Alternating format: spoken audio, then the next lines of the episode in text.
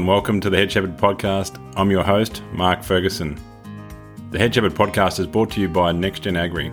At NextGen Agri, we're focused on livestock and genetics and technology, those three subjects, and that's what we'll cover here at Head Shepherd. They're the three things that we love talking about, the three things we love learning about, and the three things that we work with our clients on. So you can expect to hear from both myself and the team here at NextGen Agri, as well as leading experts that work across those three aspects of livestock production. Well, welcome back to Head Shepherd. Fantastic this week to have Russ Davis from Ceva Animal Health with us. Welcome, Russ. Uh, thanks, Mark. It's, a, it's an absolute uh, pleasure to be here. Russ, we've uh, spent a bit of time around in, in shearing sheds together talking about uh, reproduction and genetics, the two things that you and I are keen on. You've had a bit of a, an unorthodox route into sheep reproduction. Uh, do you want to tell us a little bit about your how you how you've ended up where you where you are? Uh, yeah, Mark, it is a bit unorthodox, isn't it? It started off pretty uh, conventional, you know, family farm station, and uh, and progressed from there to feedlots. My dad went into a partnership, two really big feedlots uh, in WA, Gidgegannup and Red Hill. You know, that classic era of 55, 60 kilo export weathers. and we had two farms running, 100,000 uh, sheep each, exporting every eight weeks. Intense time, and and from that, I was asked to uh, build a set of yards in a feedlot in Yemen. Uh, as a 20 year old, I set off overseas and arrived in uh, Yemen, which was an unknown place then. And uh, I did actually end up building a set of yards, but I had to build the feedlot around them first. So that was pretty interesting time and wasn't a lot of feed available. In fact, there wasn't a lot of planning gone into that. So in the end, I got a lucerne farm up and running and stopped cutting green sudax to feed sheep and cattle.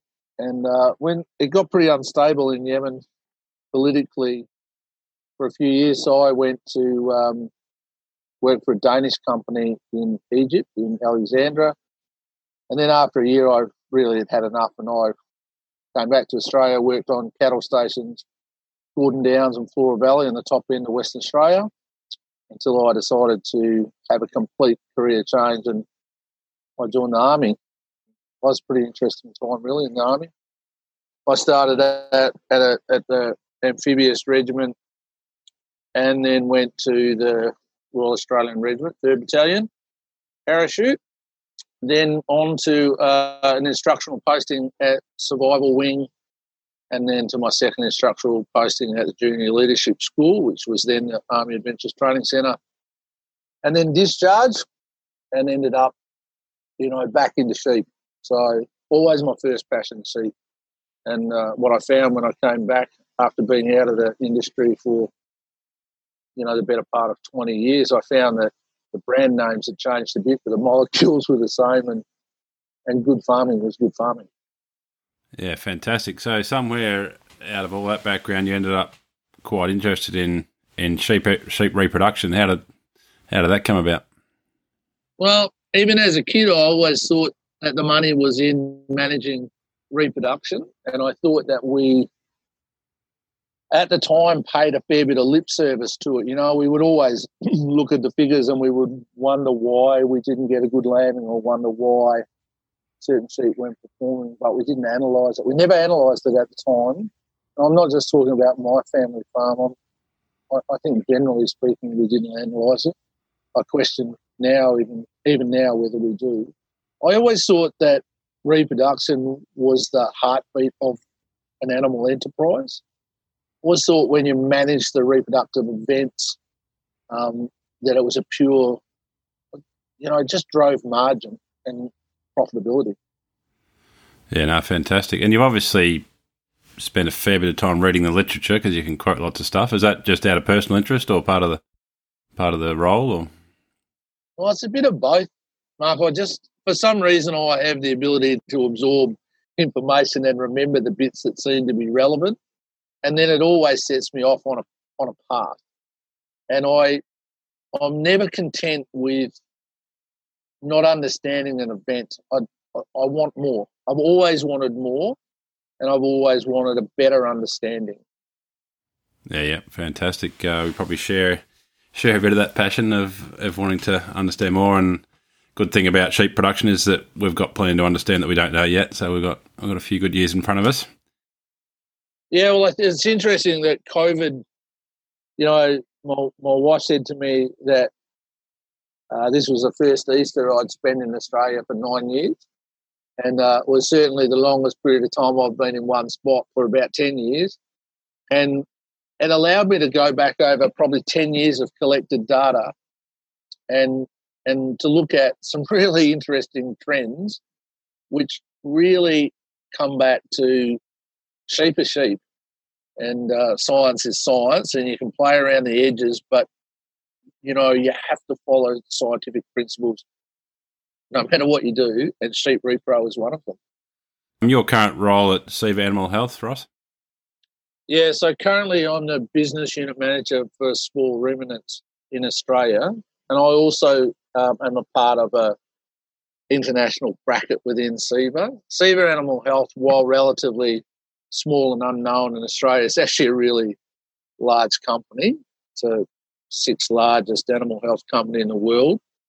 And uh, in Europe, it is number one in repro. So there's a really big reproduction focus in Europe. So I'm a part of the small ruminant team uh, in Europe, you know, for the world, but in Europe, um, do a lot of research. So I've got uh, a project happening right now in um, the University of Thessaloniki in Greece, and then another one um, that I'm a part of a team in Zaragoza in Spain. So it's pretty broad. They give me a lot of license. Yeah, I really enjoy it.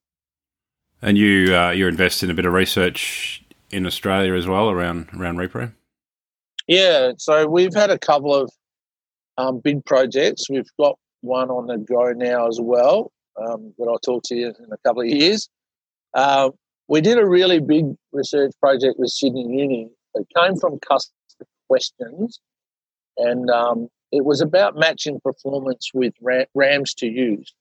And uh, the the detail of research um, in Regulin for Ceva uh, in Australia is incredible. The original research led by Professor Linton Staples is quite extraordinary. Millions of dollars in today's terms it would have cost to do that research. So he led me, there was a gap about understanding um, RAM performance uh, early in the season, or in fact, out of joining season. So we looked at that and we uh, made some pretty interesting discoveries.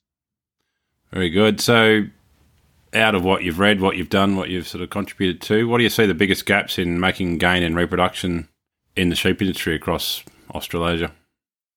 Look, I still, I, I still think the biggest gap that we're looking at is a misunderstanding of how sheep perform.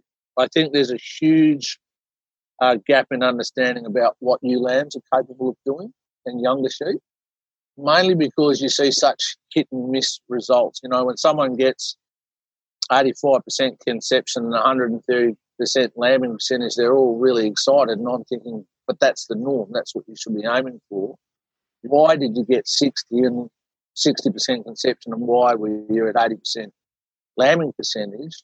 And when you drill that data back, you look at it and you kind of go, but that's an obvious challenge and that's not going to change. You know, the reason that occurs is because we have averaged and grouped our uh, information and communication of information for too long. So we need to individualise to farms to make the breakthrough. That's where I reckon the gap is. Too much averaging in the industry. And so, how would you go about that on a on an individual enterprise about working out what that individual needed? I look. I think it comes back to you know a production audit. Have a look at where they're at currently, where they want to go, and uh, and the tools available to them. There's so many breakthroughs. There's so many good sheep around the genetic advancement. You know, Mark that have been quite instrumental in creating. There's still some production gaps where there's a misunderstanding about whether it's the time of year, whether it's the age of the animal, the birth month of the, of the animal. There's a few of those loose ends just not tied up yet. Yeah, and I agree. It's really difficult to have a recipe for how to maximise the opportunity. It's it is very specific to where that farm is, what they're trying to achieve, the sheep type, and I mean, so, certainly as you started with, the principles all apply. It's just working out which ones apply best and, and when and, and what the what the limitation is for that individual enterprise. Absolutely, and and the key question sometimes certainly advisors forget to ask themselves is, can the farmer profit from my product or my service or my idea? That you've, you've got to keep that in mind. Can the farmer profit? And that, that that's in the form front of my mind all the time. And the industry on a whole has done a great job with bringing the level of understanding up. Now, I think the next few years it's about creating really effective individual packages, and you know that's uh, one of the things COVID nineteen has allowed us to do is get better and better at the digital message and our ability to remotely communicate so that we can tailor the the package, tailor the message to the farm. Yeah, yeah, no, fantastic. Um, so one of Ceva's uh, big products is a Regulin product in the sheep industry. Any myths that need busting around around what Regulin does and doesn't do? Yeah, quite a few. Let me start with the, the, the one that we get all the time, right? You can't put a high performance product into a low performance product and think it's going to fix it. How's that? Is that diplomatic enough? That's pretty. That's diplomatic for you. Yeah, Regulin is in the top 30% of farmers who have got their management squared away, have got good quality sheep, because all it does is it takes away the seasonality of an animal. It doesn't fix low feed, it doesn't fix a worm burden, it doesn't induce puberty. You know, that's really important. There, there's a few others. Big thing about ewe lambs is it doesn't induce puberty. You know, like it, it simply allows, you know, the animal to actually express estrus if it's capable of it. That that's a really important understanding. And I think the other one is is that to overcome the seasonality issue of sheep, and, and can I clarify seasonality in sheep, Mark? Is that all right? You may, Russ. They're a seasonal breeder, so you know they're a short day breeder. They like short days, long nights, and the reason that they need a long night is because melatonin the hormone that triggers that fertility response in sheep is only produced at night. So that's why they at their peak importance. Right? That's that's really important to understand. Now it's not that sheep don't join year round because there are sheep that do that. It's that they have a productive dip. And it's that productive dip is what costs money. It's why you have a you know, a lower conception and lambing percentage in spring and early summer join. That's all that Regulin does. Just fixes that productive so that's that's really important. The other one I get quite a lot is concerns from stud farmers is that Regulin doesn't change the genetic capability of an animal. It allows it to express its capability, but it doesn't give it some sort of super sheep boost. If you have a, a you know a ram that's a five thousand dollar ram, for instance, in March, in October, it's not performing at its $5,000 peak because it's 30% off its game. Regulin fixes the 30%, that's all. So it's not a one shot fixes everything, Mark. So yeah, so just to just to clarify, so melatonin is yeah the hormone that's released naturally in sheep and increases in its concentration uh, as the days get shorter. Is that correct? Correct. And all Regulin is is a, a compressed melatonin implant wrapped in a polymer that allows it to pay out so that we can match that melatonin level as if it was autumn. So for those out there who sort of are joining earlier in so your Novembers, your Decembers, and might be at the pub comparing lambing percentages or, or scanning percentages with someone who's put the rams out in March, you're at a sort of 20% discount or disadvantage yeah. before you even get started. Correct. And it's not that you you're not farming well. It's not that your sheep aren't any good. It's the evolutionary process. It's science. They just don't have enough melatonin to trigger that fertility response. And that's true across. Well, we know that breeds like merinos and poll Dorsets are, are less impacted, but we know, but they still still are impacted by day length. Correct, and the more seasonal breeds. So if you think about you know the less seasonal breeds, as you say, poll Dorset and merino, then we can get them to be efficient joiners back in October, first cross back in October. But true British breeds, and uh, you know some composites as well, is you can get them, you can advance them into the second week of January, but you can't drag them more forward than that. It's, it's too much seasonality. They're too deep in anestrus to, to pull them out. And just to clarify, so ovulation rate's increasing as you go shorter days. Does that mean you've got less dries and more twins, triplets, or is it is it just more twins and triplets? No, it's less dries. It's less dries, more twins. Tripling doesn't change very much unless the breed is genetically, you know, bent to that level of fecundity. Still stays at one or two percent. Our data shows all that, and you tighten it up. So you increase, well, certainly libido and volume of um, sperm per ejaculate changes in rams, and their libido changes. So you get about a week's compression as well. Certainly tightens the lambing period up significantly. Yeah, and so that's a good point that I'm not sure we've covered that we're not just talking about the females in this situation. Both males and females are are impacted by day length. Yeah, it was it was interesting. This I'll go back to the work we did at Sydney Uni. Well, it was a serious trial. There were 50 rams involved, um, 25 poll Dorsets, 25 uh, merino rams. They were all stud quality. And we looked at those and, and we actually implanted them and we collected semen every week for 12 weeks, gave them a rest, and then we collected semen every two weeks through the breeding season because we wanted to see if there's any uh, negative effect.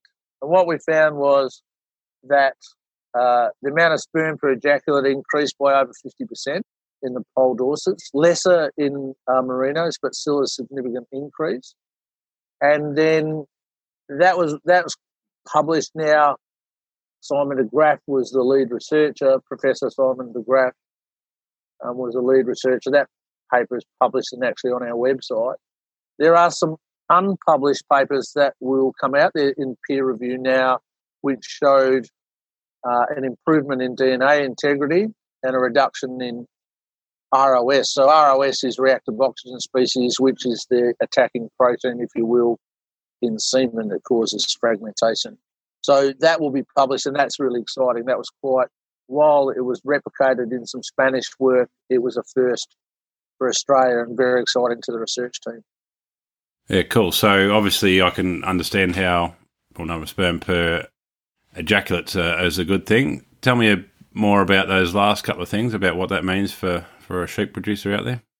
So more, more than anything, it's the stud guys that are thawing semen. So if they're freezing semen on the thaw in the Regulin implanted animal, so Regulin impacted semen, we saw an improvement in the quality of semen by about 30 to 40%. So that that's a really big deal for um, people that are selling semen. I guess it's a bigger deal if you're buying semen. Um, that's a really yeah. big deal That, just a note on this because we did some other work on border Leicesters at SARDI in South Australia. Found an interesting thing in those significant uh, improvement in libidos, you know, by almost double. And then twinning came up. This this was rams over unimplanted ewes. Twinning went up in the older rams. Conception went up in the younger rams and the ewes. When we replicated that work, there was always a bit of a challenge, and I couldn't understand why the researchers were confused. It doesn't matter how good the, the semen in a ram is, it doesn't matter how high the libido in is a ram mark. If the ewe is not expressing estrus, pregnancy doesn't occur. Thanks for that clarification, mate. Yeah. so, how did that? So that's embryo mortality, that higher twin scanning, then? Is that what that? Well, we think, yeah. Look, it's a bit unresolved. There's some additional work come out of Spain with a researcher, Professor Alfonso Abecia, and uh, he's released a paper on uh, impact of embryo survival by melatonin. So we used Regulin as the melatonin carrier to increase it. And look, it's purely about we think antioxidant behavior. Melatonin is an incredibly powerful antioxidant. An antioxidant, if you will, is the protective agent. And so we just, you know, in our own work in Australia, we found not an increase in embryos, but an increase in viable embryos with, with Regulin use. And, uh, and now we're seeing with this long study done at Zaragoza, we're seeing an, an improvement in the setting rate of embryos. So, pretty exciting time. Yeah, there's some fascinating things around all that reproductive process that, and as we know more, we have more questions to ask generally, but but we've got to keep asking the questions and, and keep finding the answers. Absolutely. So, Russ, I also wanted to just touch on. I know that when you're when you are allowed on planes, just spend a, spend a fair bit of time in, in China. Do you want to talk about what you're what you're up to over there? Yeah, so I'm working on uh, a few projects in China.